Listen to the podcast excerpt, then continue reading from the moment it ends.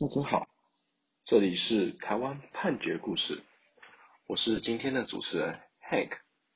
今天我们要来分享的是一个卖假毒品的故事。今天故事的主角是一名叫做阿伦的年轻人，他因为缺钱花用，想要靠轻松的方式弄点钱来花用。这时候他刚好看到厨房里的冰糖，那阿伦这时候就动起了歪脑筋，因为冰糖在外观上与毒品安非他命长得非常的相像。如果是一般人单凭用肉眼去观察的话，基本上是无法分辨出哪一个是冰糖，哪一个是毒品的。这时候他就想。我如果把冰糖装进小夹链袋里面，再拿去卖人的话，不就赚翻了吗？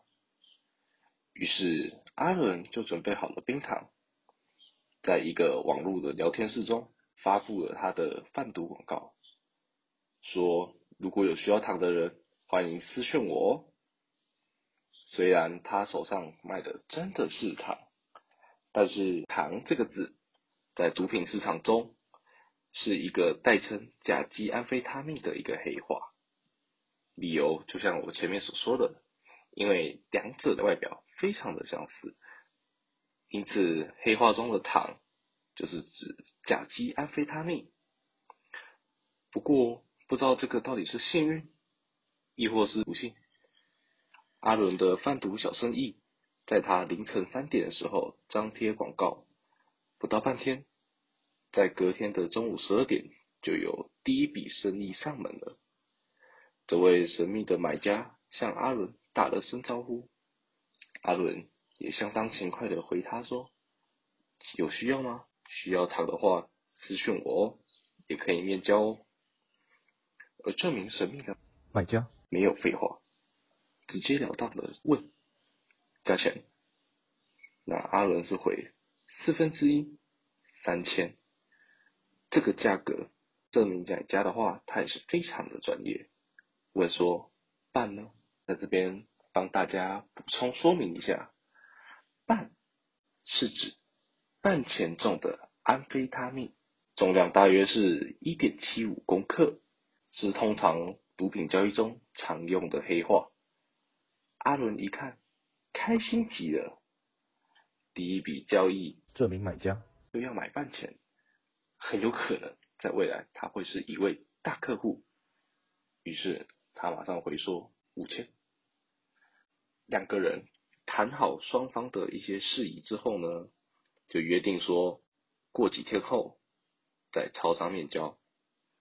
那到了面交当天，阿伦如约的在超商前准时的出现，并且手上已经准备好他要面交的货物。那里面装的当然就是假毒品，真正的冰糖。不过随后出现的人并不是他预想中的买家，而是警察。这时候才真相大白，原来那位买家真实身份就是警察。阿伦一开始在这个网络聊天室所发布的贩毒广告，就被当时网络上巡逻中的警察给盯上了。于是警察就开始佯装成买家钓鱼，将阿伦约出来之后呢，要把他给人赃俱获。这个时候人已经也抓到了，然后毒品也扣到了，成功破案的警察回到局里，对阿伦的货物一验，却呈现毒品的阴性反应。这时候变成是警察搞不清楚了，他就忙跑去问阿伦。阿伦才坦白说：“哎呀，那包不是什么安非他命，不过是我从厨房拿的一包平凡无奇的冰糖而已。”这下问题来了，这个不是所谓的贩卖毒品的罪，而是以加重诈欺罪，再去移送地检署侦办。那么第一审法官认为说，这个阿伦他是以网际网络作为传播工具。那利用网络聊天室中，那去散播一个虚假的安非他命的贩卖讯息，而刑法上的诈欺取财罪，除了这个欺罔手法拙劣，而且客观上该手法尚不足以一般人陷于错误外，行为人向特定被害人施用诈术时，极易成立。因此，阿伦在聊天室中散播这个诈欺的讯息，我们可以认为他已经着手于诈欺的行为。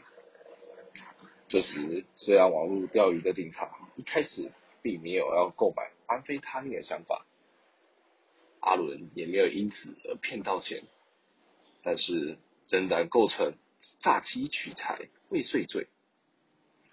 而阿伦虽然坦承犯行，但是因为他是属于累犯的情形，法院仍处他有期徒刑七个月，并且将这个犯罪联络用的手机以及假冒安非他命的冰糖一并宣告没收。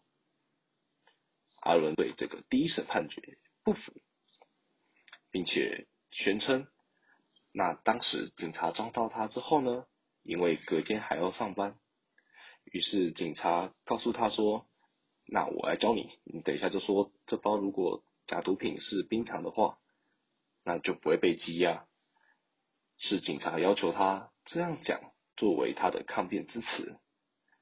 但是制作笔录的那名吴姓警员则说，警察进行钓鱼执法，伪装成买家，在这个交易进行前。是双方并没有认识的一个情形，而没有私下有其他的互动。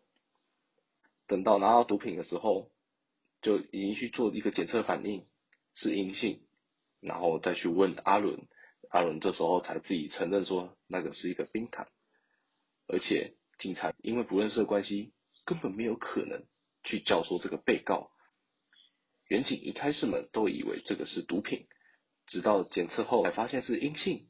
那他才承认这个是冰糖，也是因为其他的同事都认为那个是毒品，检测后发现不是，才会是问被告。那员警也以为这是毒品，所以二审法院除了讯问证人外，也参考了侦查时与第一审的卷宗。那在侦查的过程当中，检察官就问了，就警方昨日的搜索、扣押。逮捕昨日与今日做笔录的过程有无问题？阿伦答没有问题，也没有质疑违法，警察也没有用强暴、胁迫等不法方式制作笔录。一审判决时，阿伦表示因为缺钱才会为这个行为，请从轻量刑，没有表示警察用诈欺的方式去逼迫认罪。所以综合以上。二审法院则认为阿伦的上诉是无理由，因此驳回他的上诉。虽然阿伦后来又上诉到三审，但是依然遭到法院的驳回。那今天的判决就到这边，我们下次也会一样为各位分享其他有趣案例。那在这边感谢大家的聆听，谢谢大家。